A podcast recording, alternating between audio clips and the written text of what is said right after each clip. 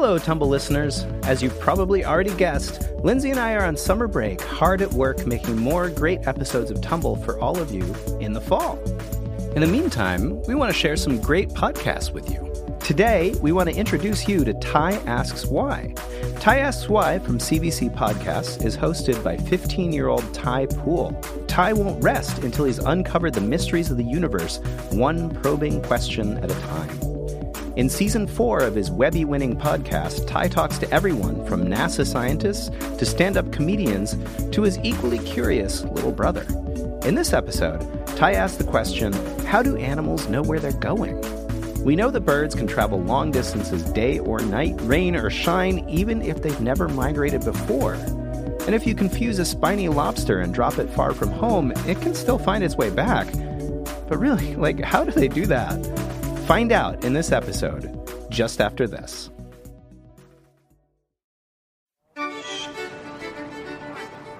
So I'm supposed to be looking for a large pond. I'm about to cross a bridge. The weather, it's hot and clear. I'm gonna just get lost and eventually end up finding the treasure someday. Okay, so you might be wondering why on earth I was out on a sweltering hot day, wandering around a park in Toronto, searching for treasure? Well, I was just trying to see just how good my navigation skills are. I feel like I've always had a pretty good sense of direction. I mean, I can point to the nearest 7 Eleven no problem, and this one time with my mom in Korea, I found our way back to our hotel through the complicated subway line, and I can't even read Korean. But this? Oh man, I was I was struggling. So right now I'm heading northwest until you reach a pungent lagoon. Oh, gross. I don't want to go to a poop lagoon. I am going in the wrong direction. I'm gonna get myself lost. My producers had given me a compass in a set of instructions that were definitely not in any way confusing. Head north, very slightly northwest until you reach a lagoon. Head west to a meadow. Stuff like that, right? All to find this fallen tree with some very valuable treasure.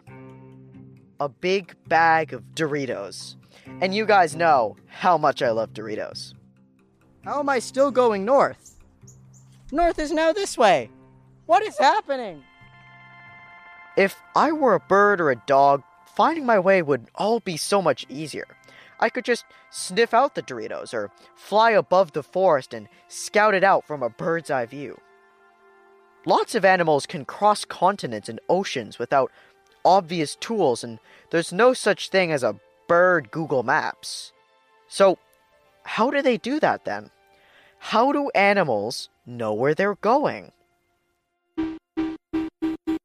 Ty asks why.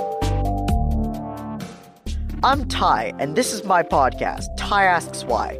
There are so many good questions out there that you just really want to have answered. What will money look like in the future? Can we keep eating meat without destroying the planet? Why do we love junk food so much? Are we alone in the universe? And how do animals know where they're going?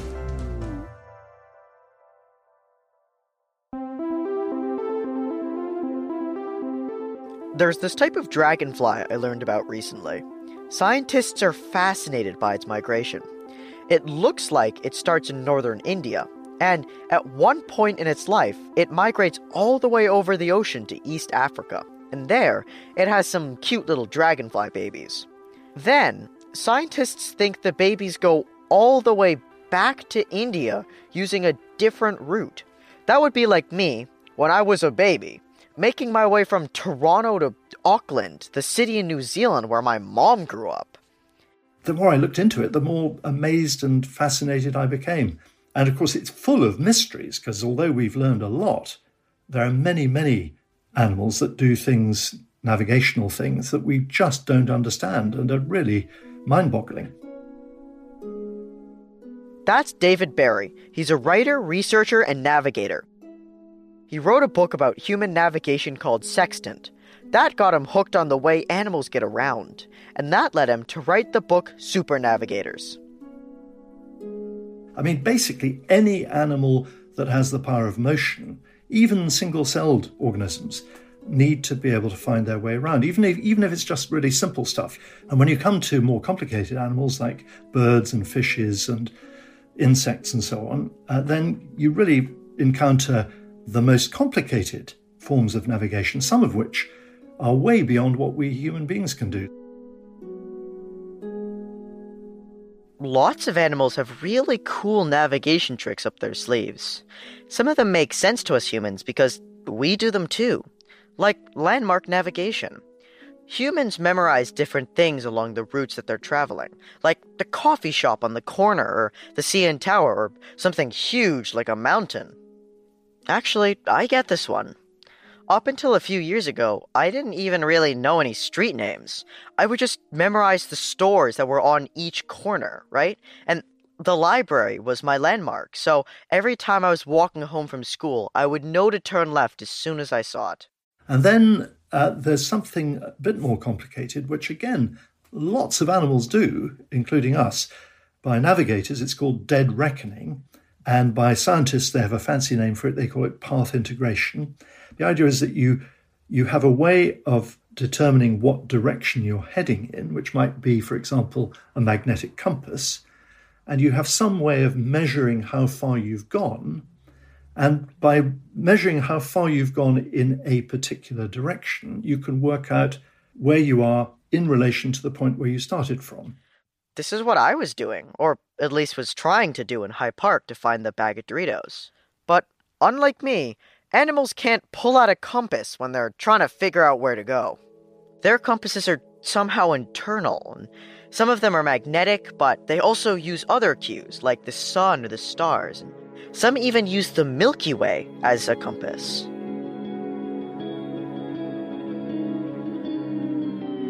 And then look at me. I can't even seem to find north even on like a magnetic compass. Ah. I am not having my doubts about where I'm going. I will keep walking in this direction because I think this is the only way to go. I can see houses. I can see trees. I can see Ty sipping on a nice cold glass of Gatorade. Something on that streetcar was pulling my magnet. I for a second it just pointed towards it and then pointed back. That's fascinating. I'm gonna go down the dirt path. Dirt Path Part 2 Redemption. So, it struck me as I was walking around High Park. I didn't have to do this. Sure, like my producers were making me, but I could have just not done it, right? It was just for a bag of Doritos. But other animals don't really have a choice. So I had to ask David, why do the animals need to move around so much? Why don't they just sit on their bird couches for the rest of their life just lounging in one spot? well, it's a really good question. And mostly it looks as if they do that because it enables them to get access to food resources and maybe better weather conditions. Every animal needs to ideally find a mate, it may need to avoid predators. And for all sorts of reasons, it may have to move around, it may have to move quite rapidly in unpredictable ways, but it will probably have a kind of home or a home range that it needs to return to. And it, it will need always to be able to find its way back. David's favorite example is a really cool critter that uses a whole bunch of navigation tools the desert ant. You've got to imagine it's living in this godforsaken desert environment. I mean, salt pans, flat salt pans in the Sahara Desert bakingly hot, so hot that the desert ant itself will die of heat if it doesn't move quickly enough and get back into its nest fast enough. The nest obviously is under the ground, and the only way you know there's a nest there is because there's a tiny little hole big enough to let an ant in or out. So your desert ant worker comes out of the hole and it runs around and it may go several hundred meters zigzagging around looking for food, which may take the form of a dead butterfly. It seizes the dead butterfly in its jaws, and then it's got to get back to its nest. They can't possibly see it. David says this is where the ant's powers kick in. This is where dead reckoning, path integration, comes into play. All the time that ant is moving away from the nest entrance, it is logging how far it's gone and in what direction, and every course change. And what they've shown is that the desert ant, for a compass, relies on the polarized light of the sun. And it can use that polarized light pattern in the sky to determine the direction it's going in.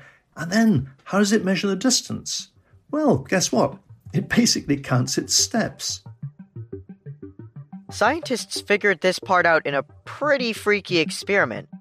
They chopped off the legs of some desert ants and lengthened the legs of others, and they found that the ones with shorter legs didn't make it far enough, and the ones with longer legs would overshoot their nests. Yeesh.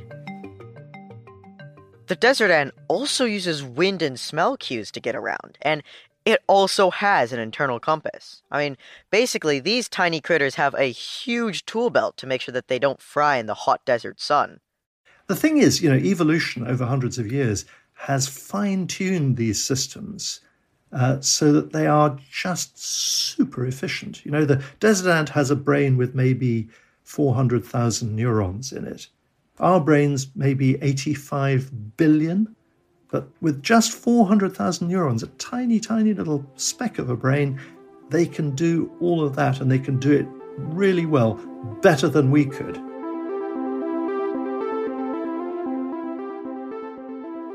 Man, I wish I had one of these internal compasses because I swear, the one I was using was pulling me in all sorts of directions.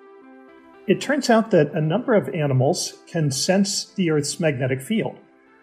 And in some cases, they can not only use that as a compass, as we do with our handheld compasses when we're hiking, but they also can extract quite a bit of information about where they are from the magnetic field. In other words, they can actually use the magnetic field as a kind of GPS or a global positioning system, much as we use satellite based systems to tell us where we are.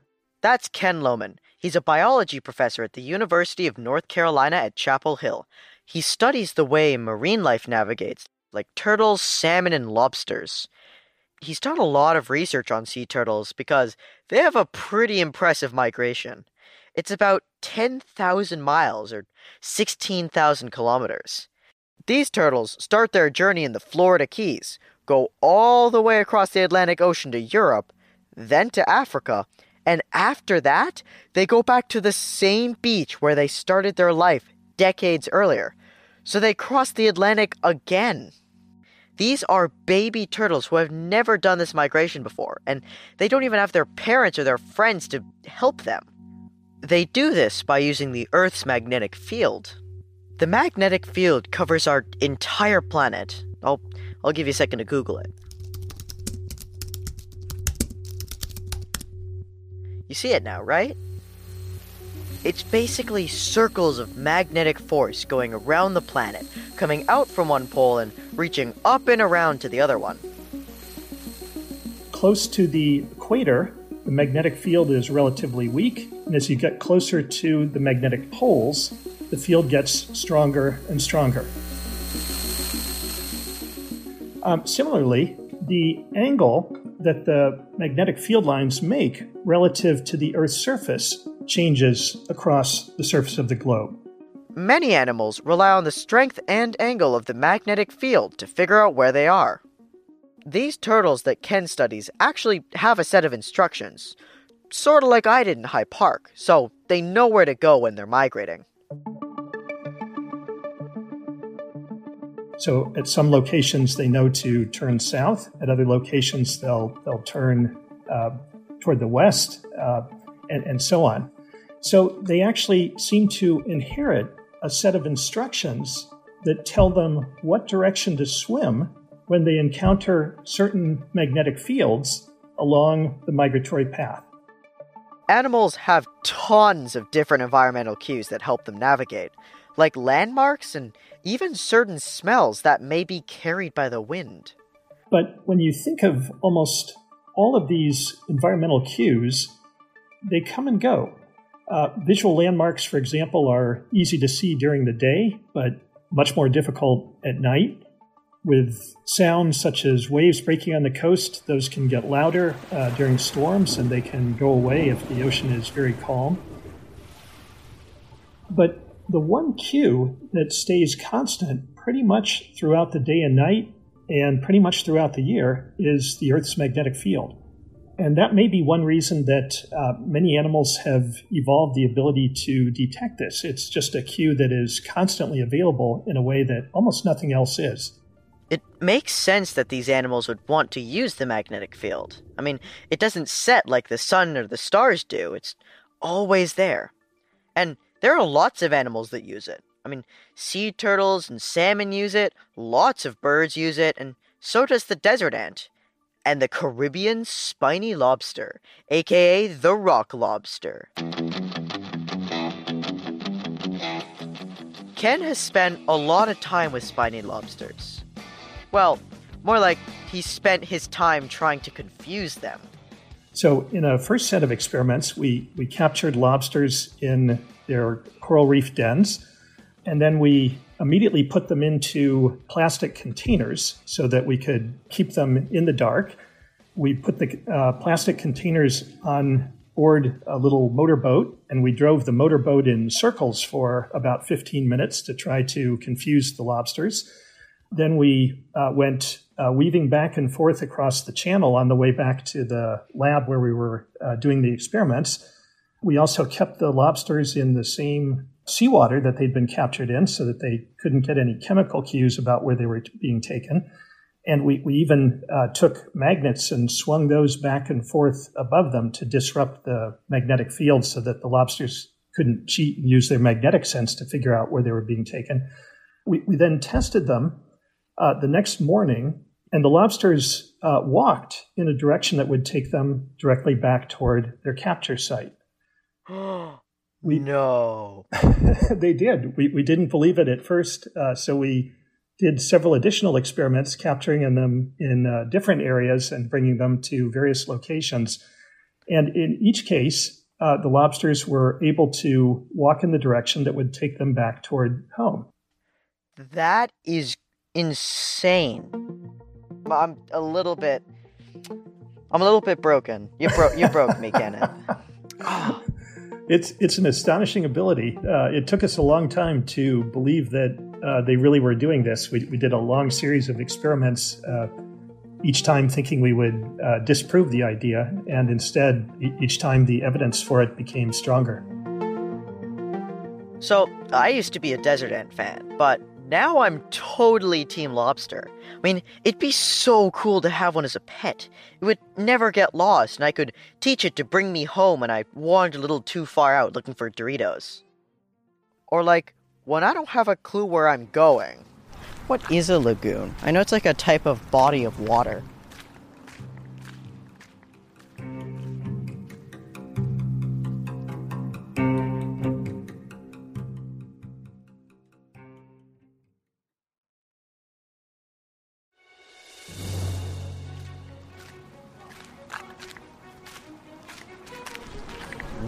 Is a lagoon anyway?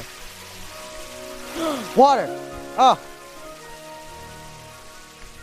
The pungent lagoon, they called it. Oh!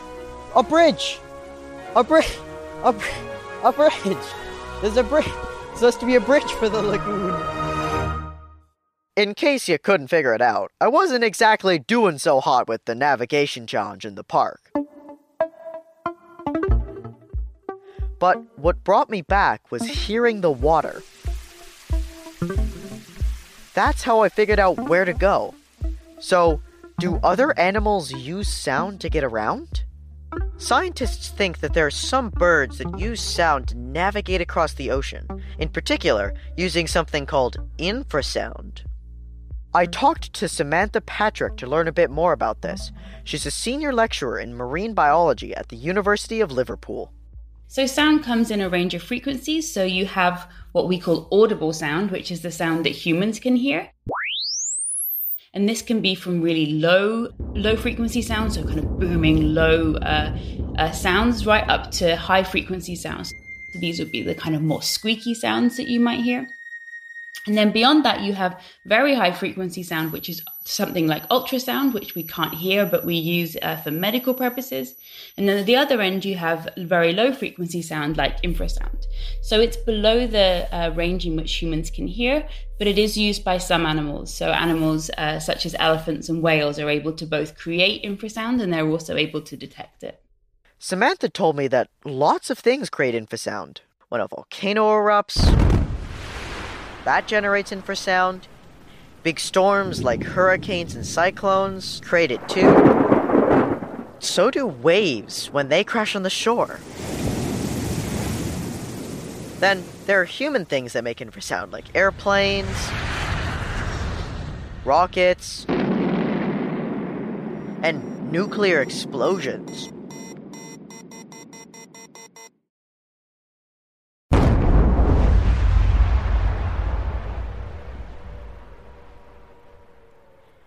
Here's an example of infrasound, turned way, way up so you can actually hear it.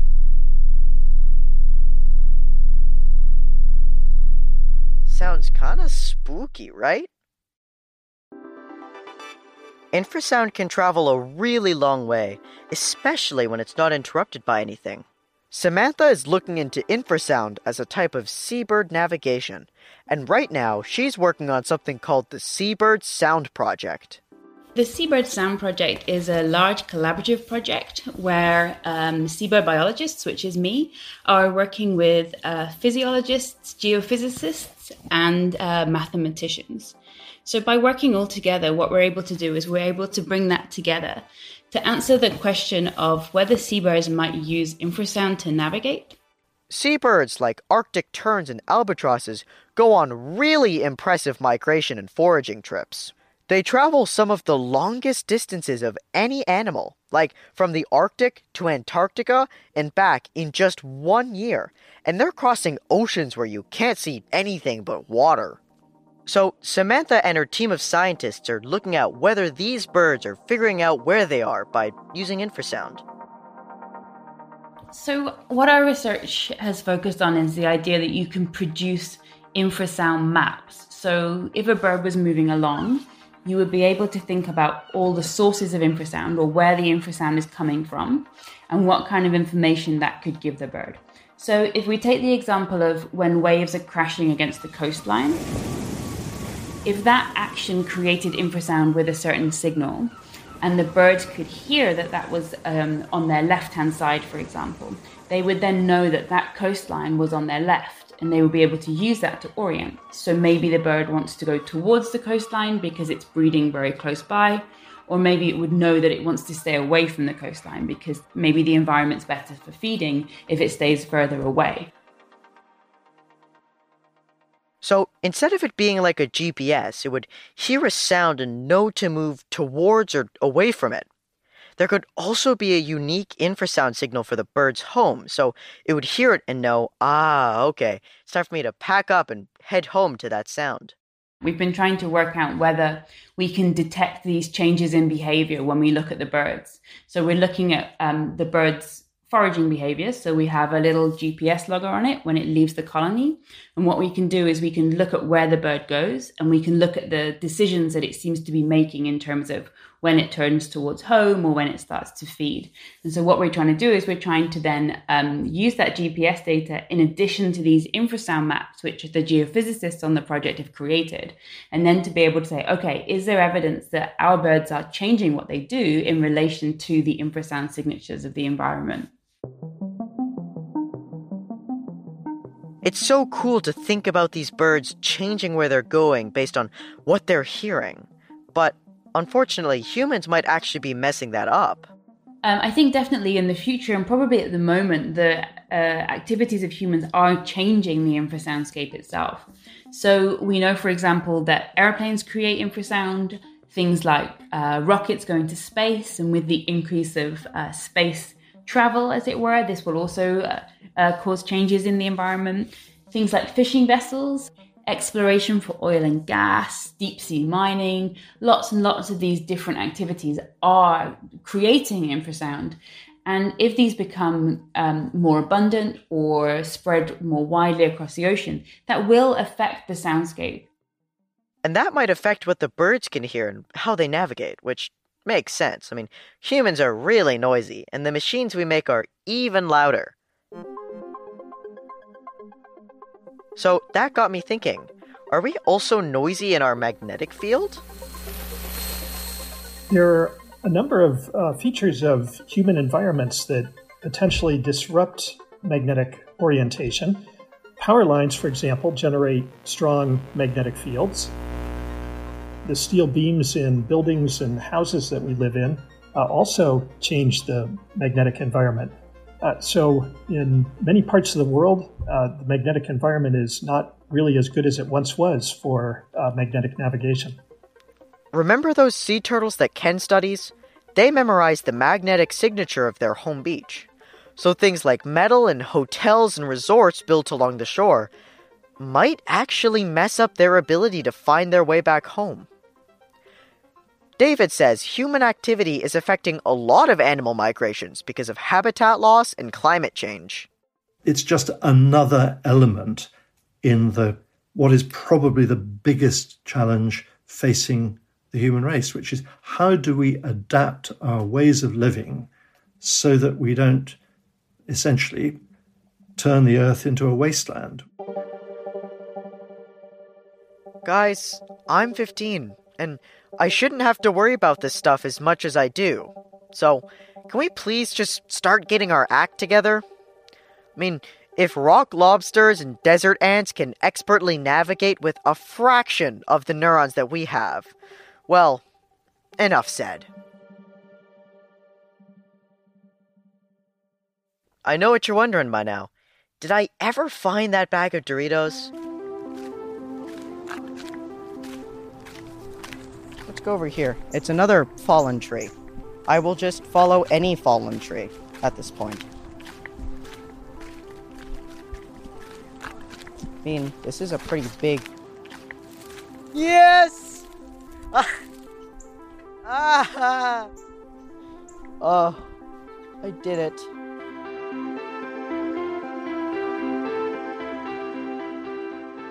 Phew, what an adventure that was. Maybe next time I'll bring my pet rock lobster to find the Doritos for me. Ty asks why. Thank you so much for listening. I'm Ty Poole. This show is produced by Rachel Levy McLaughlin, Eunice Kim, and Judy Z. Gu. This podcast was created by Veronica Simmonds. Graham McDonald is our sound designer, additional mixing by Braden Alexander. The theme music is by Johnny Spence. Sound engineer is my father, Min Nguyen, and our location manager is my mom, Nikki Poole. Today, my guests were David Barrie, Ken Lohmann, and Samantha Patrick. SK Robert is our digital producer. Our senior producer is Tina Verma, and the director of CBC Podcasts is Arif Noorani. If you liked this episode, I'd love to hear from you. Please consider taking some time to rate and review Ty Asks Why on your favorite podcast app. It makes a big difference in helping others find the show. Till next time, I'm Ty. Keep asking why.